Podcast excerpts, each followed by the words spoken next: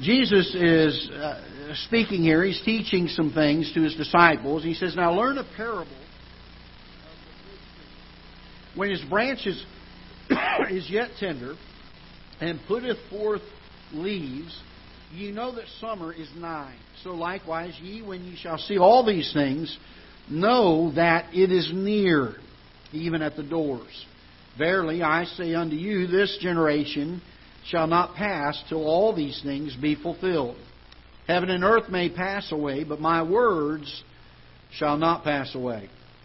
But of that day and hour knoweth no man, no, not the angels of heaven, but my Father only. But as the days of Noah were, so shall the coming of the Son of Man be. For as in the days that were before the flood, they were eating and drinking, marrying and giving in children, uh, giving in marriage until the day that Noah entered into the ark, and knew not until the flood came and took them all away, so shall also the coming of the Son of Man be. Then shall two be in the field, and one shall be taken and the other left. Two women shall be grinding at the mill, and the one shall be taken and the other left. Watch therefore.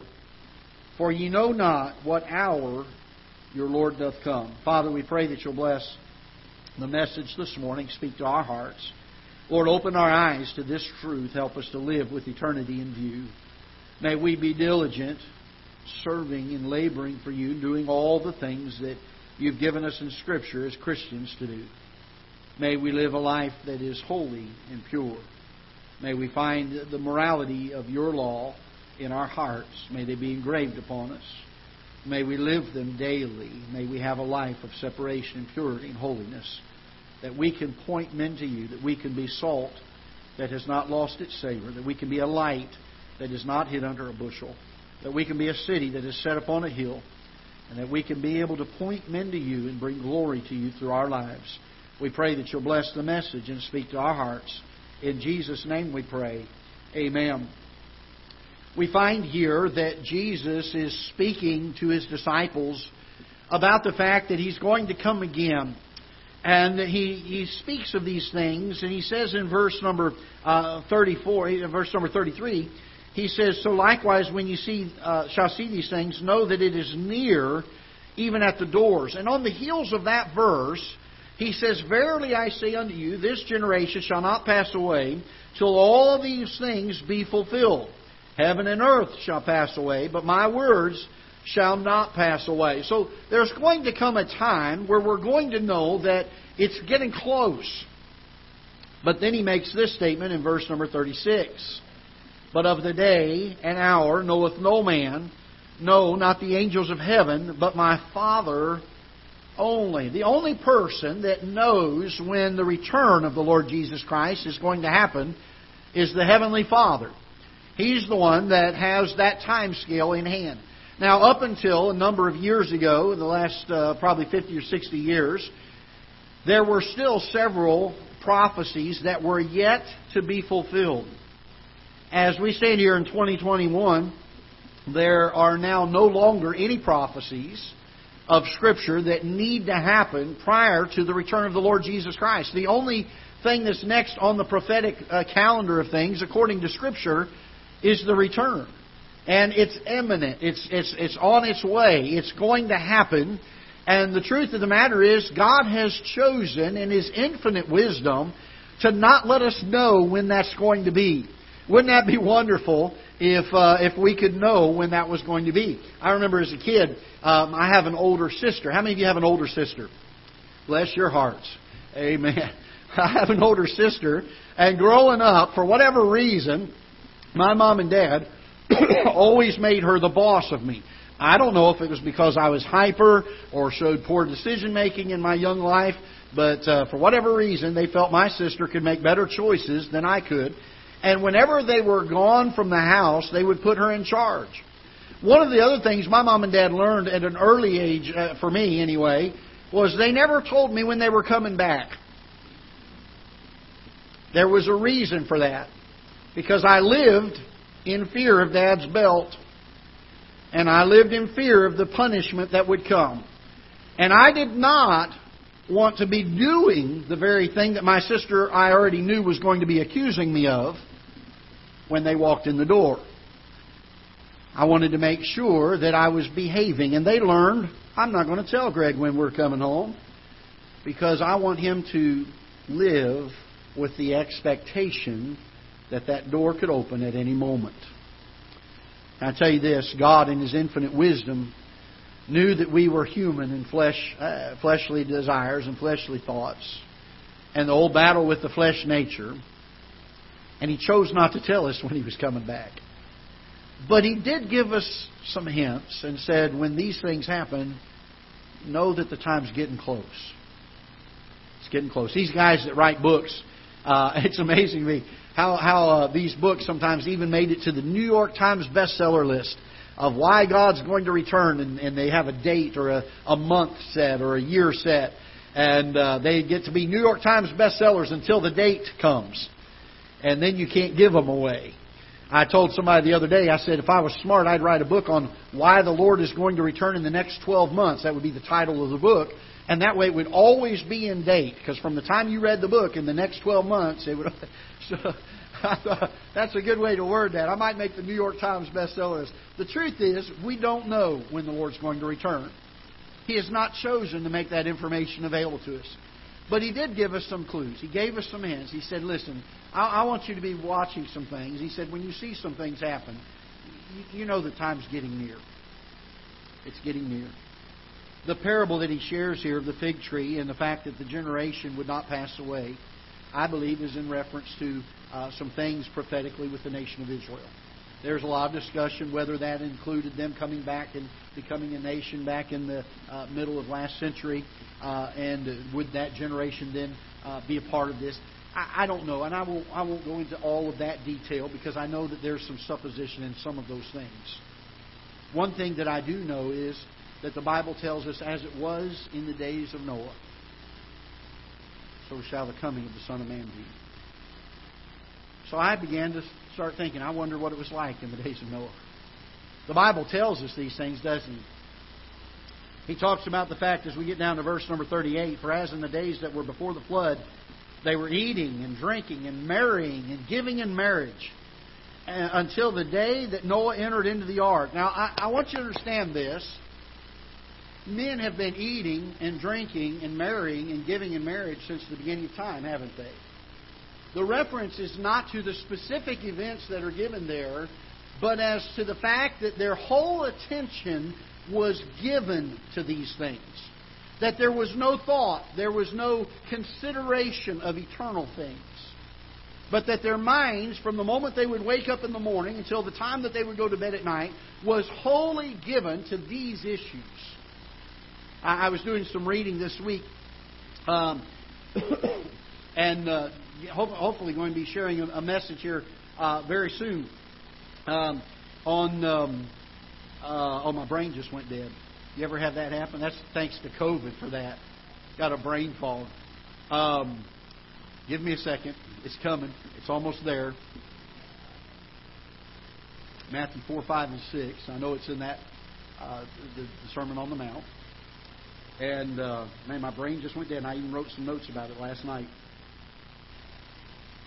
I'll tell you what that message is next week when we get back to church. But I will say this uh, as we get to this thing of, of uh, Noah uh, and the times that we are living in, uh, the Bible says that they were wholly given to these things. They were given in marriage. Uh, they were eating and drinking, making merry, uh, and it says that, that until the day that Noah entered into the ark. And and you say, well, Brother Greg, how do you know that that's dealing with the fact that they're not considering eternity? Because of the next verse. It says this in verse number 39, in, in using the picture of Noah and knew not until the flood came and took them all away. So shall also the coming of the Son of Man be. So the times that we live in, where men's minds do not think of the fact that God's coming back, but the fact that there is a, a, a life to live. Eat, drink, be merry, take your ease, enjoy life. Uh, there's a, a well known religious leader of the United States of America that many people look to for religious guidance that, that has written a book and preaches messages on having your best life now. Can I tell you this? I'm thankful that this is not going to be my best life. I don't care how good it gets, there's something far greater ahead of me. I don't need my best life now. I need my best life when I get to the Lord Jesus Christ and spend eternity with Him. But the idea is that you can enjoy eating and drinking. And, and, and in fact, you need to be wealthy. God's will is for you to be wealthy. Did you know that? I didn't know that. I couldn't find it in Scripture anywhere, but according to this fellow, that's what it is. By the way, any time that the man disagrees with the Bible, there's only one of them that's always wrong. That is the man. For us to say that God's will is for everybody to be wealthy, what about the, the men and the women down through the years that died martyr's death and lost their fortunes for the cause of Christ? Certainly, these teachings are not of God and they're not of His Word. But there's a time that the Bible speaks of here. A time that's going to be like the time of Noah. A time where the people are going to be thinking simply of living their best life now. And God says, when you see that time happen, it's getting close. Can I tell you this? We're living in a day where more and more our country is more focused on the enjoyment of life than they are on eternal matters. The sad fact of the matter is, a large number of religious people today live more focused on the affairs of this life than they are by living with eternity in view. What a sad state. If you will, take your Bibles, turn with me to the book of Genesis, chapter number 5. It's interesting that God uses this illustration of the time of Noah and in Genesis chapter number 5, something takes place prior to the time of Noah that I think is a wonderful picture. The, the, the picture of uh, Noah and the flood and the ark is certainly a wonderful picture of the salvation that is through the Lord Jesus Christ, the fact of the coming judgment of God, the fact that there needs to be faith put in the Lord Jesus Christ and Him alone for our salvation. In Genesis chapter number 5, I find a, a unique part of this story that I think is something that ought to be encouraging to Christians. Look with me, if you will, in verse number 21. The Bible says, And Enoch lived sixty and five years and begat Methuselah, and Enoch walked with God after he begat Methuselah 300 years and begat sons and daughters. And all the days of Enoch were 360 and five years. And Enoch walked with God, notice this phrase, and he was not, for God took him. Doesn't say he died. All of the rest of them says that they lived 180 years old or uh, 900 years old or 800 years old, and they died, and they died, and they died until we get to Enoch. And then we get to Enoch, and it says that God took him, and he was not. I, I, this happened before the judgment of God on the world through a worldwide flood. This happened before the time of Noah. And can I tell you this, that there there certainly are indications in the world that we live in today that we are quickly getting to the times or to the, the, the, the type of civilization that was around during the time of Noah. And can I encourage you in something? You and I, if we have trusted Christ as our Savior, I think a wonderful Old Testament picture of this is the fact that Enoch walked with God and was not. There's going to come a moment before the judgment of God comes on this earth where He's going to come and find those that are His, and they're going to go up. They're not going to have to go through death. They're going to be raptured out of this place. You say, Brother Greg, where does the Bible tell us that? Well, I'm glad you asked. Let's turn over to 1 Thessalonians, one of my favorite passages of Scripture. I love this one. 1 Thessalonians chapter number 4. Now, I want to help you with something, and, and, and, once you get to 1 Thessalonians chapter 4, look up here for just a second, because I, I want to try to help you with something. The intent of knowing the plans of God with regards to the end times, the intent that God had in Scripture was not to create fear in the hearts of men. That was not the intent. You, you, you will find that as we get to the end of chapter 4, 1 Thessalonians. Let's look, if you will, in verse number 13. He says, But I would not have you to be ignorant, brethren. So he's writing here to the Christians. He's writing here to those that have trusted Christ as their Savior. They are referred to here in Scripture as brethren. But I would not have you to be ignorant, brethren, concerning them which are asleep. Now, the word asleep here is referring to the folks that had preceded them in death. You know why God refers to them as being asleep? You remember when Lazarus died? And he said, He sleepeth. And the people thought, Oh, I don't understand. And then he had to clarify that and say he's dead. You know why Jesus referred to them being asleep? Because they're not dead. their, their physical body may be, but they're alive. They're in the presence of the Lord. It's interesting to me that only a Christian can say these types of things, where it says that these uh, brethren are asleep. That you sorrow not, even as others which have no hope. Now, notice this, and I've heard people use this verse to say, well, we shouldn't sorrow when a brother or sister dies. That's not what the verse says. It doesn't tell us not to sorrow. It tells us not to sorrow as others which have no hope. Sorrow is going to come because we love one another. If anyone in this church passes before I do, I'm going to have great sorrow. But I'm not going to sorrow like others which have no hope. Because I know there's going to come a day where I'm going to be reunited with them and I'll see them again. I can live with the idea in mind and with great comfort in my heart that they are not suffering the judgment of God, but they're enjoying the mercy of God. Paul tells us not to sorrow as others which have no hope. The tears are fine, but let's not be considered the same as those that sorrow which have no hope. For if we believe, verse number 14, that Jesus died and rose again, even so them also which sleep in Jesus will God bring with him. That's how we know that these are the ones who have preceded us in physical death. For this we say unto you, by the word of the Lord. Anytime you see a phrase like this, sit up and pay particular attention. God is speaking here. For this we unto you by the word of the Lord, that we which are alive and remain until the coming of the Lord shall not prevent them which are asleep. And this word prevent means to come before them, be resurrected ahead of them. For the Lord himself shall descend from heaven with a shout, with the voice of the archangel, with the trump of God. And the dead in Christ shall rise first. Then we which are alive and remain shall be caught up together with them in the clouds to meet the Lord in the air. And so shall we ever be with the Lord. Now, that, that to a Christian is exciting. The, the understanding of the time of Christ coming and taking those that have trusted Him as their Savior out of this world before the judgment comes is of great comfort. Paul says it this way in verse 18 Wherefore?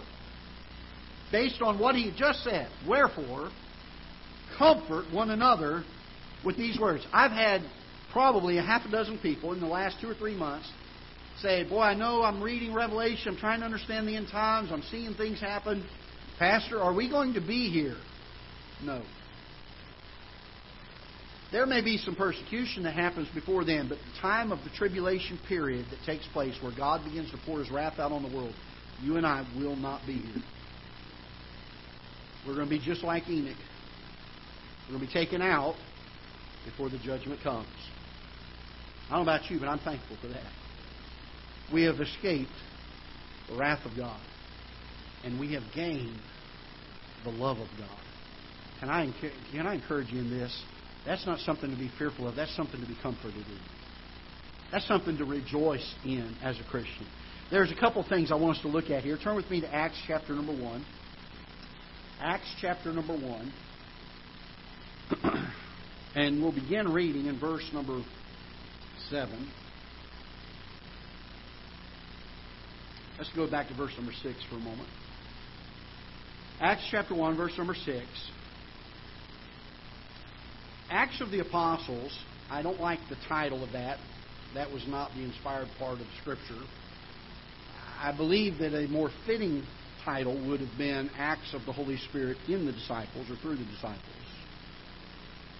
But I will say this that as we get down through the first part of the book of Acts, it picks up at the end of Christ ascending back into heaven. Uh, look in verse number 2 for a minute. Uh, let's back it. We'll just read it from verse 1. It's not that far. The former treatise have I made, O Theophilus, of all that Jesus began both to do and teach until the day in which he was taken up. After that, through the Holy Ghost, uh, he, through the Holy Ghost, had given commandments unto the apostles whom he had chosen. So, verse number two is dealing with the ascension of the Lord Jesus Christ after he had died, was buried, rose again, and appeared to his disciples, and he was taken up. To whom also he showed himself alive after his passion by many infallible proofs, being seen of them forty days, and speaking of things pertaining to the kingdom of God, and being assembled together with them, commanded them that they should not depart from Jerusalem, but wait for the promise of the Father, which he saith, Ye have heard of me. For John truly baptized with water, but ye shall be baptized with the Holy Ghost not many days hence. When they therefore were come together, they asked him, saying, Lord, wilt thou at this time restore again the kingdom to, to Israel? And he said unto them, It is not for you to know the times or the seasons which the Father hath put in his own power. But ye shall receive power after that the Holy Ghost is come upon you. And ye shall be witnesses unto me, both in Jerusalem and in all Judea and in Samaria and unto the uttermost part of the earth. And when he had spoken these things, while they beheld, he was taken up, and a cloud received him out of their sight. And while they looked steadfastly toward heaven, as he went up, behold, two men stood by him in white apparel, which also said, Ye men of Galilee, why stand ye gazing up into heaven? This same Jesus, which is taken up from you into heaven, notice this phrase, shall so come in like manner as you have seen him go into heaven. Then returned they unto Jerusalem from the mount called Olivet, which is from Jerusalem a Sabbath day's journey. I want you to notice a couple things here. Number one, the return of the Lord Jesus Christ to take us out of this world is certain. I heard one preacher say it this way it is more certain than death. You say, Pastor, how could it be more certain than death? Because there's some people who won't experience death. They're going to be raptured out of this place. There's going to be some that are still alive and remain. The return of the Lord Jesus Christ is so certain in Scripture that it is more certain than death. Jesus told the angels to give a message to those that were watching the Lord Jesus Christ go up into the clouds in the air, and they said, As you have seen him go, he's going to come in like manner. We read about that in 1 Thessalonians chapter number 4. That he's going to come in the clouds. He's going to come with a shout and the voice of the archangel and the trump of God. I'll tell you this, I'm looking forward to the shout. I don't know what it's going to sound like, but I'll say this, it'll be heard through the whole earth. That's a pretty that's a pretty amazing shout, isn't it? the trump of God that's going to sound. I, I don't know what it's going to sound like, but it's going to be sounded through the whole earth. I'm thankful and I'm looking forward to the day that the Lord Jesus Christ is going to come. And this isn't something I hope is going to happen. This is something that I know and am certain is going to happen. It's something that I have to look forward to as a, as a child of God, as someone who has put their faith and trust in the Lord Jesus Christ. I live daily looking forward to the time that God is going to come back and take us out of this world. You say, How do you know that? Because the Bible says it. I'm not telling you today what I think. I'm telling you what the Bible says. John chapter number 14, if you will, turn over there with me. I love this verse and oftentimes use it when I'm doing funerals as a source of comfort and grace and encouragement to the family. John chapter number 14 and verse number 1. John chapter 14. Let not your heart be troubled. Again, these end time events are not here to instill fear. They are here to instill comfort. Let not your hearts be troubled. Ye believe in God, believe also in me. My Father's house are many mansions. If it were not so, I would have told you. I'm thankful God's honest with us, aren't you? I go to prepare a place for you. And if I go and prepare a place for you, I will what? Come again and receive you unto myself, that where I am, there ye may be also. And whither I go, ye know, and the way ye know. Thomas, saith unto him, Lord, we know not whither thou goest, and how can we know the way? You ever been there before like Thomas? God says, You ought to know this. You say, Lord, I don't know it. So he reveals it to us. Thomas said, I don't know where you're going, Lord. How can I know the way? And Jesus saith unto him, I am the way, the truth, and the life.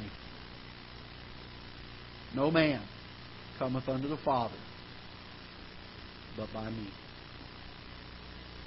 One door and only one. There's only one way to heaven. These folks that get out here and say, well, all roads lead to Christ. No, they don't. There's one.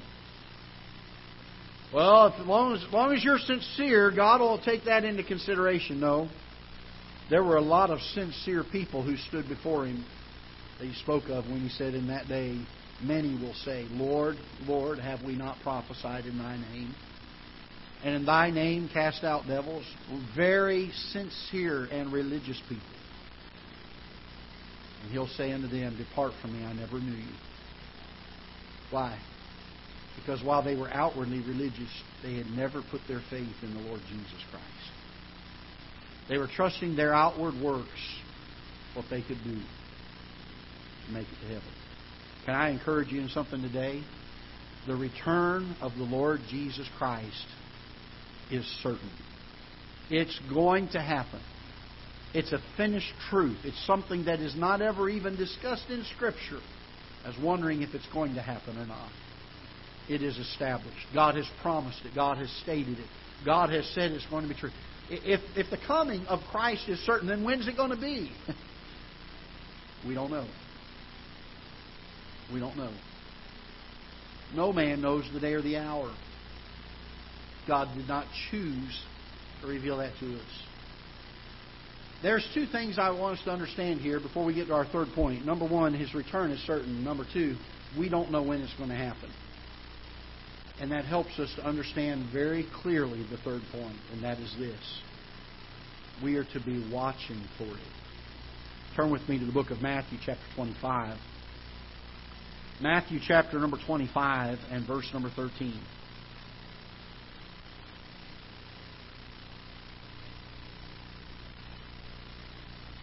In Matthew chapter 25, we find uh, some parables that he gives. He speaks of uh, a marriage that's going to take place, and there are ten virgins that are going to be part of the wedding party. Now, understanding Jewish culture, the way that a marriage took place in the Old Testament was once a husband and or a man and, and a lady were espoused, they were in what we would call today an engagement. They were under a marital contract at that point, and there was a uh, something that was not even then supposed to be broken, except for the fact that uh, sometimes there was uh, some sin involved or some other uh, thing like that. And uh, so we find that uh, this bridegroom, then, once the engagement took place, would begin to prepare the place that he and his new bride were going to be living. And the one that had to approve when that when that time came was the father of the bridegroom. He would inspect the home and make sure that all things were ready. Once everything was ready and the, the father of the bridegroom was set and said, I, I give approval, everything's good, you've prepared everything the way it should, he would tell the bridegroom, You can go and get your bride. When that took place, many times it would happen at all different hours of the day or night. When that took place, the bridegroom would assemble uh, a, a, an entourage, a parade, if you will, a celebration, musicians and singers and people that were cheering, and they would march down the streets. And they would go to the bride's house, and the bridegroom would take his bride. Now, there were some that were part of the wedding party, and they would be with the bride waiting and these were the virgins that are spoken of here in Matthew chapter 25. Some of them had uh, the oil for their lamps, and some of them did not, meaning they could see or not see to light the way. And when they came, the bridegroom came, he found that some of them were ready, some of them were not. This parable is given in chapter 25 to show us that the bridegroom, the Lord Jesus Christ, one day is going to come for his bride. And there are going to be some that are ready some that are not. There are going to be some that have the Holy Spirit of God indwelling them because they've put their faith and trust in the Lord Jesus Christ, and there are going to be some who do not. And as we come down to verse number 13, let's, let's back up a little bit. Uh, let's, let's go ahead and go to verse number 6, just so we can see this. And at midnight there was a cry made, Behold, the bridegroom cometh, go ye out to meet him. Then all those virgins arose and trimmed their lamps. And the foolish said unto the wise, Give us your oil, for our lamps are gone out. But the wise answered, saying, Not so, lest there be not enough for us and you, but go ye rather them that sell and buy for yourselves. And while they went to buy, the bridegroom came. They that were ready went in with him to the marriage, and the door was shut. Afterward came also the other virgins, saying, Lord, Lord, open to us. And he answered and said, Verily I say unto you, I know you not. You see how they addressed him in verse 11? Lord, Lord. A lot of religious people. They get involved in going to church, doing good deeds, trying to live a good life. They say, I believe in God. But they never put their faith and their trust in the Lord Jesus Christ for their salvation. Verse 13, he says, Watch therefore. For ye know neither the day nor the hour wherein the Son of Man cometh. Say, Brother Greg, why in the world did God not see fit to put us in the know about when He's coming? Why did He not tell us the day and the hour? The answer to that is found in verse 13. Because, uh, because He wants us to watch. He wants us to watch. I have two questions for the those that are here today and would say, Pastor, I'm saved. I'm on my way to heaven. I know that I'm ready to go to heaven. I've put my faith and trust in the Lord Jesus Christ. And then I have two questions for those that are here today that would say, Pastor, the truth is, if Christ came back right now, I don't know if I'd go to heaven. I've never put my faith and trust in the Lord Jesus Christ. I'm going to address that one first. If you're here today and you've never trusted Christ as your Savior. You say, well, I, I just, I don't know if I can put my faith in Him. I don't know if I can trust Him with my soul. I don't know if I can trust Him to forgive me my sin and give me a home in heaven for eternity. My question to you is this. Number one, are you ready if He were to return today? Are you ready? And if your answer is no, then my question is, when will you be ready? Because when the bridegroom comes and he takes the bride, the Bible says the door is closed. And when those that understood what had happened came and began to knock on the door, let us in. He said, I don't know you. You're here today. You've never put your faith in the Lord Jesus Christ. My question is when? We don't know the day and we don't know the hour. In recent days and in recent months, there have been nights that I've gone to bed disappointed that He didn't come today. That's how sure I am that He is coming soon.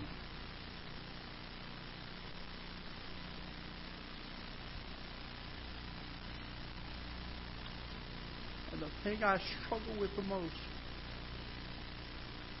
is that when that happens, some will be ready, and some will not. If you're here today and you say, Pastor, I don't know, I'm not ready. My question is when? When are you going to be ready?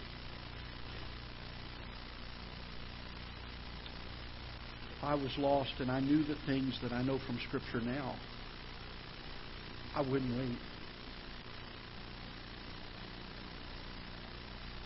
For Christians, those that say, Pastor, I know I'm saved. I've trusted Christ as my Savior. I have two questions for you. Number one, are you ready? He said, Brother Greg, I, I'm ready. I've trusted Christ as my Savior. You know, the Bible tells us that those of us that are saved will stand and give an account to God for what we've done in our bodies to serve Him, to labor for Him in this life. I wonder if I had to stand before God before this day is over, would I stand there ashamed knowing that I had not done what God had asked me to do? Would I stand there and say, There are friends of mine that I've not shared the gospel with? There are family members, there are neighbors, there are co workers, there are acquaintances that I have not shared the gospel with. My question is, are you ready? And if you sit here today and say, Pastor, I'm not, if God came back today while I would be saved, I would sure be embarrassed. And my question, secondly, is when? When will you be ready? I don't know when he's coming back. Could be today. I hope it is today. But oh, there's a burden on my heart. Because the truth is, I know that in some case in my life, I'm sure I could look into it and say there's some areas I'm not ready. I know that there are friends, family, acquaintances that I have, people I know that I have shared the gospel with, that they're not ready. When that moment comes, that moment that Paul spoke of in 1 Thessalonians chapter 4, he told the church at Corinth that it's going to happen in a moment, in a twinkling of an eye. I was in college and I found an article one day, I was reading on it. That phrase, twinkling of an eye, is was looked at by some engineers, some Christian engineer that worked uh, for GE Electric.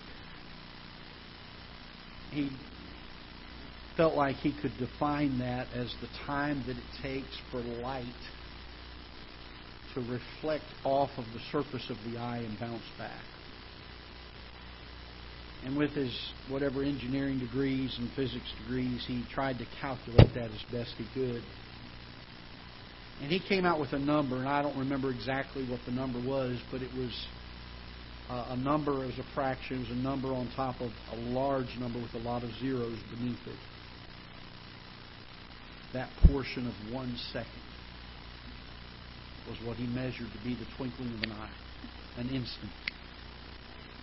For us to sit here and say, well, when that happens, when I start to see him come in the sky, then I'll, I'll cry out to him and I'll put my faith in him. Folks, it's an instant. It comes suddenly. It comes like a thief in the night. You don't expect him. In such a time as we think not, the Son of Man cometh. About the time we think, I've got so many things to do in this life, that's when it'll happen. No time to think about it, no time to prepare. My question, both to the lost and to the saved, are you ready? And if not, when will you be ready? I think both questions are ones that you and I must ponder. We must weigh, we must think about and meditate on every single day. Am I ready? And if not, when will I be ready? Let's stand together, shall we? With heads bowed, please. I, don't I don't intend to utilize this truth any differently than Scripture. I don't mean to try to cause somebody to be fearful. My prayer, my hope is that it will comfort us it will cause our hearts to be comforted by it. In order for it to be a comfort to us, we've got to be ready. Jesus in Matthew chapter 25, when he was expressing this and teaching on it, he said, Wherefore, watch ye. I don't think you have to go through life with your physical eyes looking up at the skies all the time, although I don't know that that would hurt. But I would say this the term watching means to live life with eternity in view. Let's not be like those